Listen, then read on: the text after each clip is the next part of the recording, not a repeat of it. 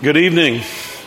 Tonight we're looking together in the book of Ezra, Ezra chapter 9, the word of our God. After these things had been done, the officials approached me and said, The people of Israel and the priests and the Levites have not separated themselves from the peoples of the lands with their abominations, from the Canaanites the Hittites, the Perizzites, the Jebusites, the Ammonites, the Moabites, the Egyptians, and the Amorites. For they have taken some of their daughters to be wives for themselves and for their sons, so that the holy race has mixed itself with the peoples of the lands. And in this faithlessness, the hand of the officials and the chief men have been foremost. As soon as I heard this, I tore my garment and my cloak and pulled hair from my head and beard and sat appalled. Then all who trembled at the words of the God of Israel because of the faithlessness of the returned exiles gathered around me while I sat appalled until the evening service.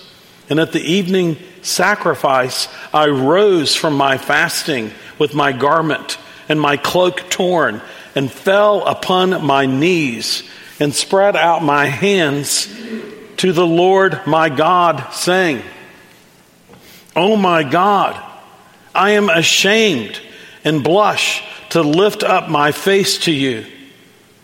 My God, for our iniquities have risen higher than our heads, and our guilt has mounted up to the heavens.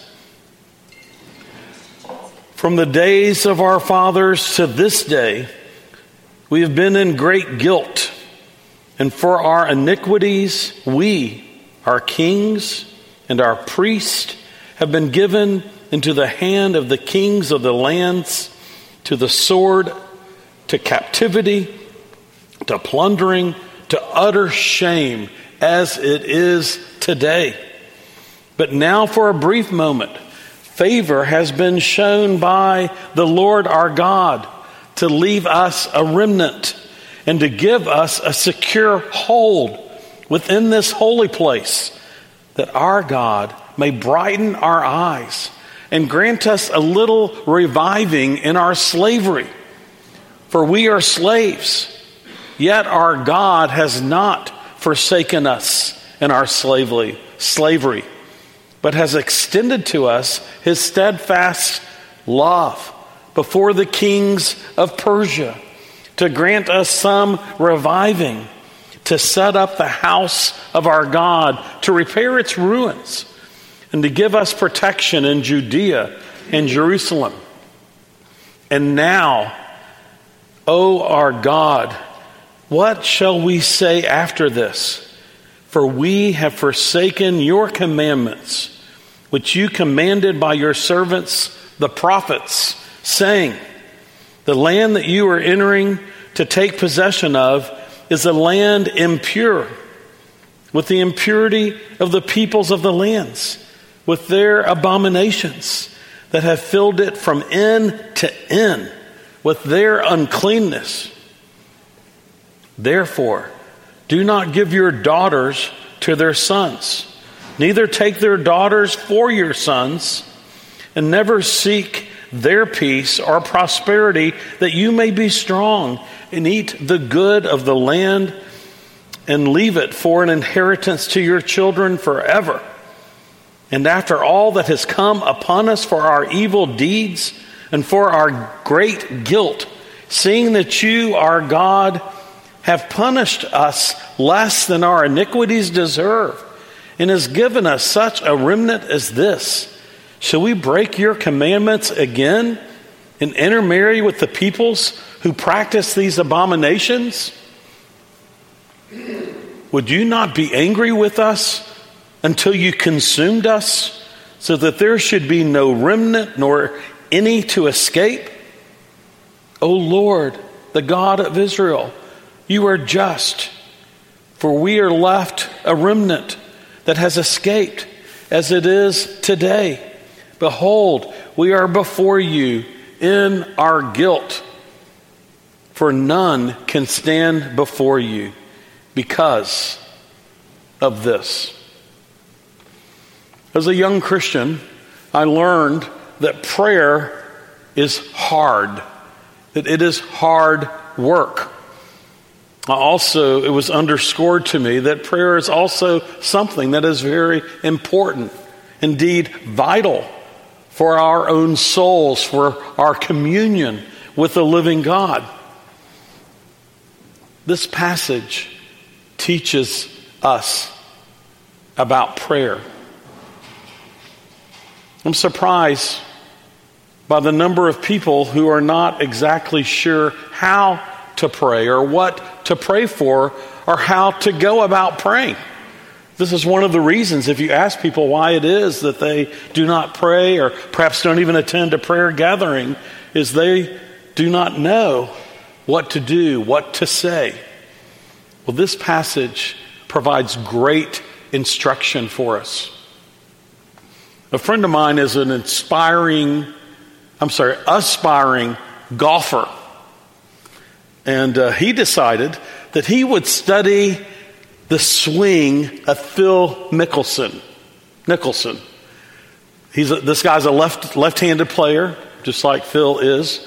So uh, he got his DVD and he bought a bunch of DVDs of golf players, particularly Phil, and studied it. He put it in slow motion, even to kind of see the mechanics of how he did, does his swing and makes contact with the ball.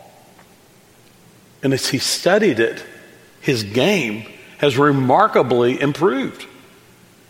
Well, this passage has been given to us that we might give ourselves to studying prayer and that our prayer lives might be renewed and strengthened. You know, Ezra knows something about the way to the throne of God's grace. And he can teach us that we might learn more about beseeching our Heavenly Father, about taking heaven, as it were, by a storm through prayer. There are many aspects of prayer, but there is one particular aspect that is the most fundamental, the most foundational aspect of prayer that we learn, especially in this passage. And that is the importance of genuine, heartfelt confession of sin. Oftentimes, our prayers become marvelous lists of needs. God wants us to cast our cares upon Him because He cares for us. Sometimes our prayers are marked by praying for others, intercessory prayers. And the Lord wants us to pray for our brothers and sisters and our neighbors and those across the globe who don't know the Lord Jesus. But the very foundation of prayer is that of confession. If you think about it, how true that is in living the Christian life. Think of the first beatitude Blessed are those who are poor in spirit, who acknowledge their need of God. At the heart of prayer is uh, Jesus told the parable of the rich man and the publican who go to the temple to pray.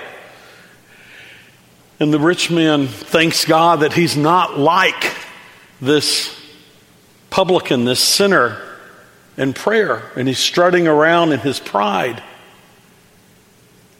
But the sinner, the publican, can't even lift up his eyes to heaven.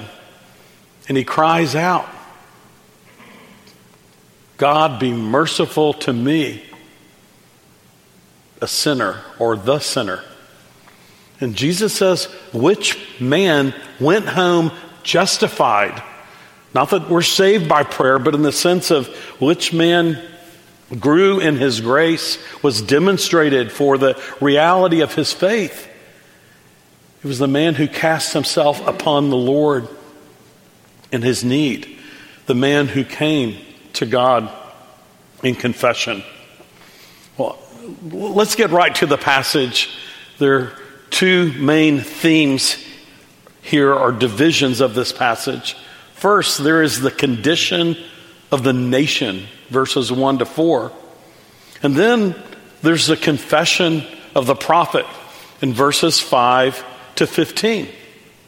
We learn something in verses 1 to 4 of the condition of the nation. Uh, the prophet Ezra learned that some of the Jew- Jewish people who had returned to the land were now mar- marrying their neighbors who did not know the Lord, who were worshiping idols. They're beginning to repeat the very circumstances that led them to go to be exiled in the first place. And you may wonder why, why are they so stirred up with concern? This is something that had been going on that had marked them since they had returned. And I believe it was the faithful preaching of the word in Ezra chapter 7. As we read and read of Ezra 7 in verse 10 For Ezra had set his heart to study the law of the Lord and to do it, and to teach his statutes and rules in Israel. And the people responded to the truth and grace and power of the Lord's word. And I think now the, some of the leaders who have been affected by the word of God, that their own consciences have been aroused, that they look at their circumstances and that of their fellow Jewish people from the perspective of the Lord. And they don't try to excuse the people or to hush up their sin or to downplay it or to eliminate it. These leaders knew that they are answerable to the Lord and that the people, including the priest, the spiritual leaders, and the Levites, must repent. That they themselves are engaged in sin that is heinous, that is considered treachery, that is looked at as rebellion against the true and gracious God. Who are these ones whom they are intermarrying? You'll see in verse the end of verse 1 that it's all of the ites, the Canaanites. They're from Tyre and from Sidon. The Hittites are from southern Palestine and Syria. The Perizzites, the Jebusites, were from the hill country of Judea. And the Amorites and the Moabites were descendants of the daughters of Lot. Then there are the Egyptians, nomadic tribes that brought their own religion. One striking thing is that each of these groups and tribes were among those who were in the land when the people of God were, were led to take possession of the land. Think of the book of Joshua. These were the ones that the Lord had called them to be devoted to destruction. But their forefathers failed to follow the Lord's command, as strong as it seemed. Our sins often cast very long shadows. They not only affect our lives, they affect the lives of those around us. They can affect even our children and our grandchildren. Well, the scriptures are very clear that God's people are to marry within the faith. The book of Deuteronomy, chapter 7, verses 6 to 8, make this so very clear that those who are the Lord are, be, are to be united in the most dear and intimate of relations with those who share a like faith. This is taught for us in the New Testament that believers are to marry fellow believers. Believing men are to marry believing women.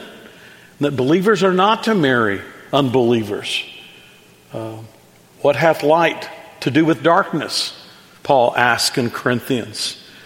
And then he reminds us that believers are not to be unequally yoked.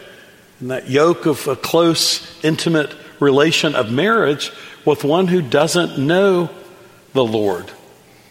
And there are a lot of principles.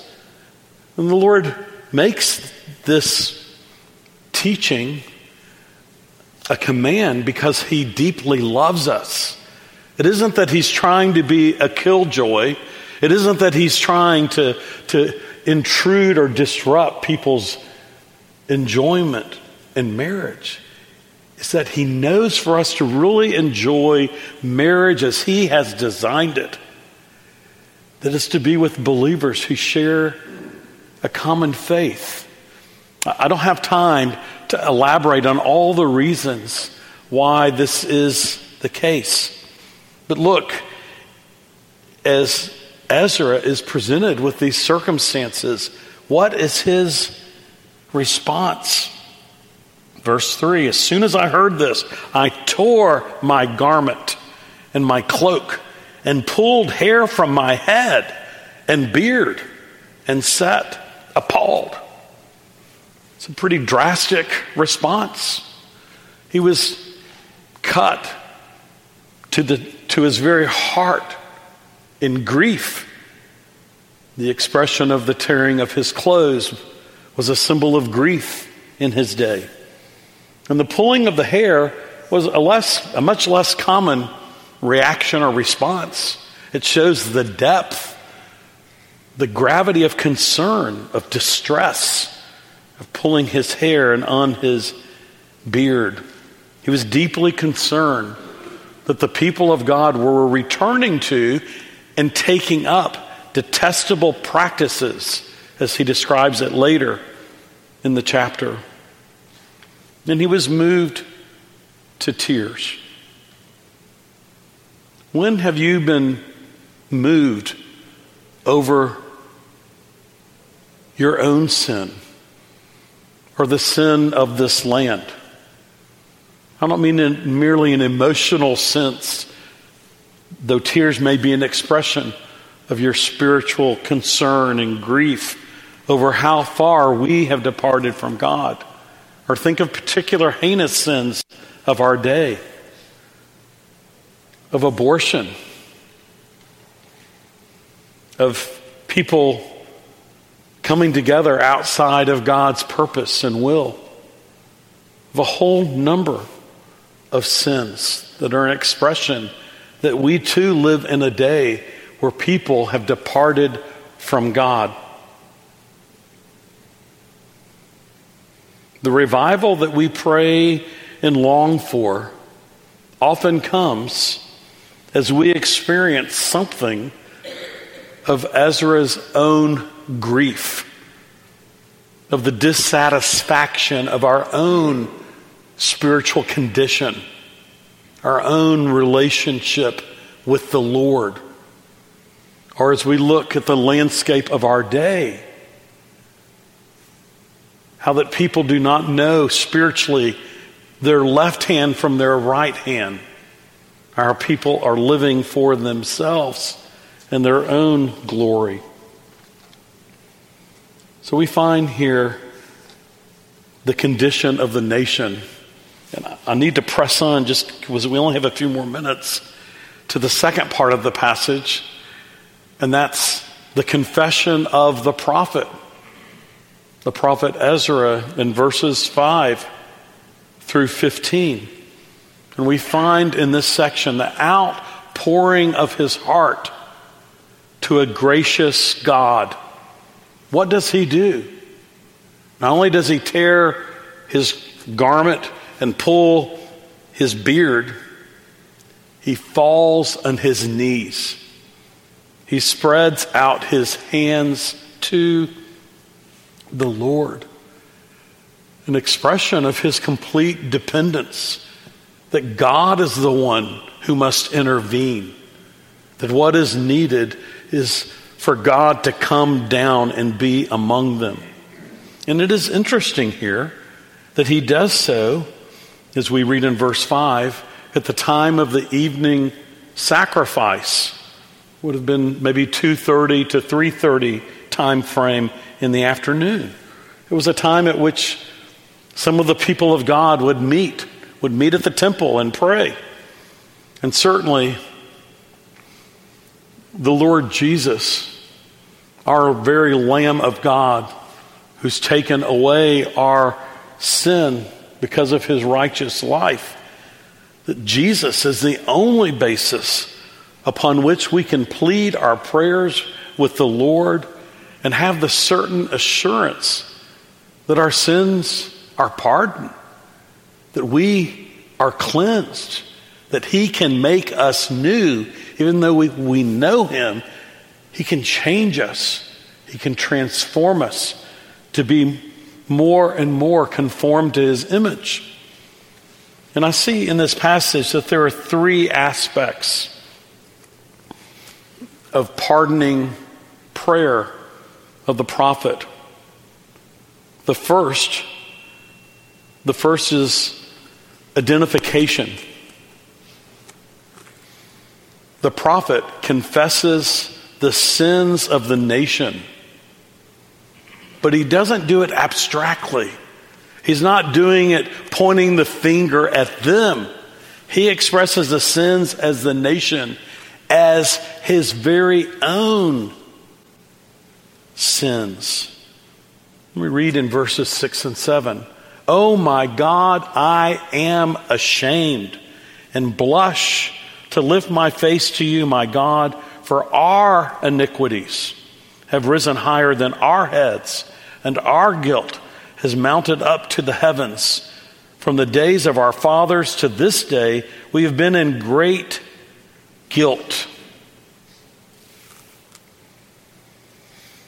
The key to effective prayer is this aspect of identification, of not being detached not being distant from the sins that are around us, but to take them to the Lord, acknowledging that we are numbered among those who do not follow the Lord as we should. Isn't it a great encouragement to pray knowing that Jesus is praying for us when we are tempted, when we are discouraged, when we might feel like throwing in the towel, to know that He is praying for us. We can go to Him in prayer and praying with tenderness. I know God can have a righteous displeasure against sin. And sometimes our prayers can be marked by a, a cold judgment of those who have departed from the Lord. And indeed, the Lord will judge and deal. We all will appear before the judgment seat of the Lord Jesus. But our prayers are to be marked by a tenderness, like the prophets here, as he uses the first person plural, our iniquities, our heads, our guilt. The second, the first is identification, the second is that of confession. Ezra sees the sin of the people like a great flood, a flood that has spread across the whole land and has brought devastation and chaos, and that it is rising. We're up to our heads in it, essentially, he says. And it's so great, it's reaching to heaven.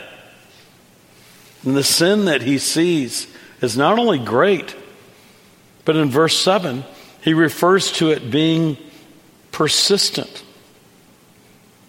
from the days of our fathers to this day, we have been in great guilt. That they're repeating the sins of their forefathers. Sin is like a hereditary disease that can be passed from one generation to another.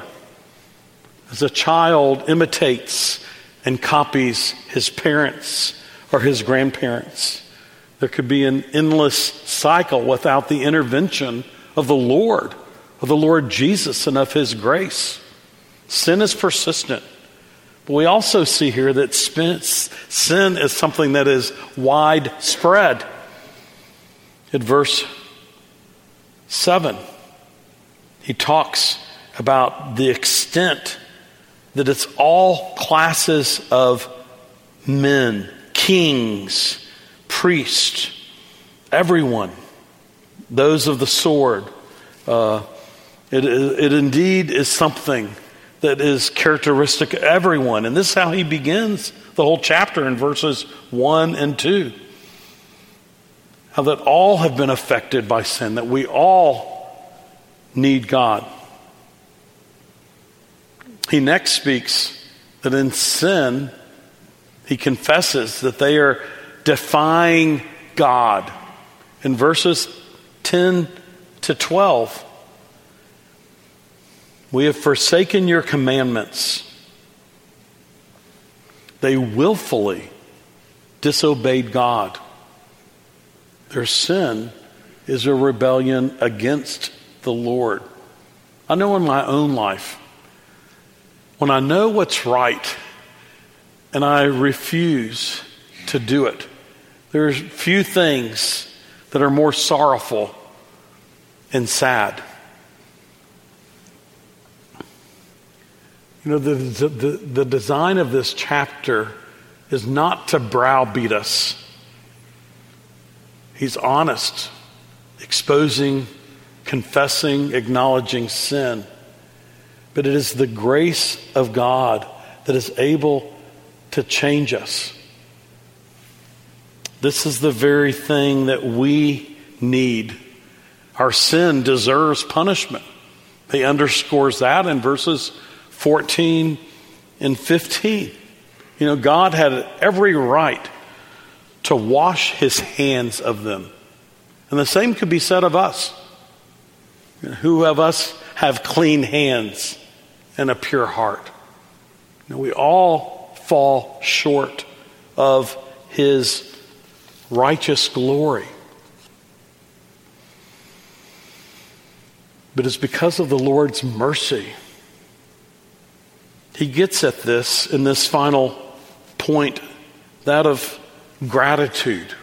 He's thankful for God's mercy, which is, though God had every right to be angry with them, he set them in a firm place. And this word for firm place is reference to a tent peg. A tent peg that was driven in and would provide stability and safety. It could be a tent peg, peg for a nomad to place his tent and be safe and secure. Or the word could be that of a peg that could be used for attaching to a wall and hanging pots and pans that they might be secure on that peg. You may remember this image might also be the tabernacle itself that had pegs, tent pegs, golden pegs that gave security to the tabernacle. The Lord is the protection, protector of his people. He promises to be a wall of protection for them. So, for each of us who look to his Son, our Savior Jesus Christ. As Ezra confesses the sins of his people and his own sins as he identifies with them in their sin, confessing that sin and seeking to forsake it. There is great hope that the Lord would relent from punishing,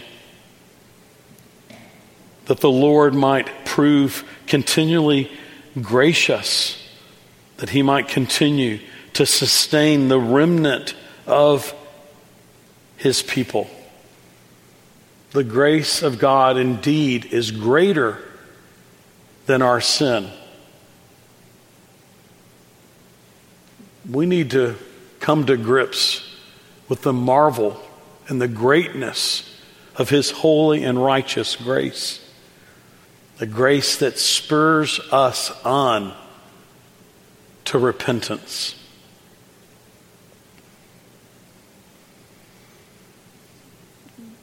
I know this is quite a passage, and thinking and hearing about this can be quite heavy upon us. But the Lord does want us to come to Him, acknowledging our need of Him and praising Him for His mercy. Um, let's just take a few moments as we transition to prayer. Let's go to the Lord, praising Him for His mercy, perhaps acknowledging our need of Him, confession of the sin of our land crying out for his power and his presence to be at work among us. And let's do this as a united people, as a family of faith together. So let's seek our loving, kind, and gracious God together in prayer as we pray one after another. Let us pray.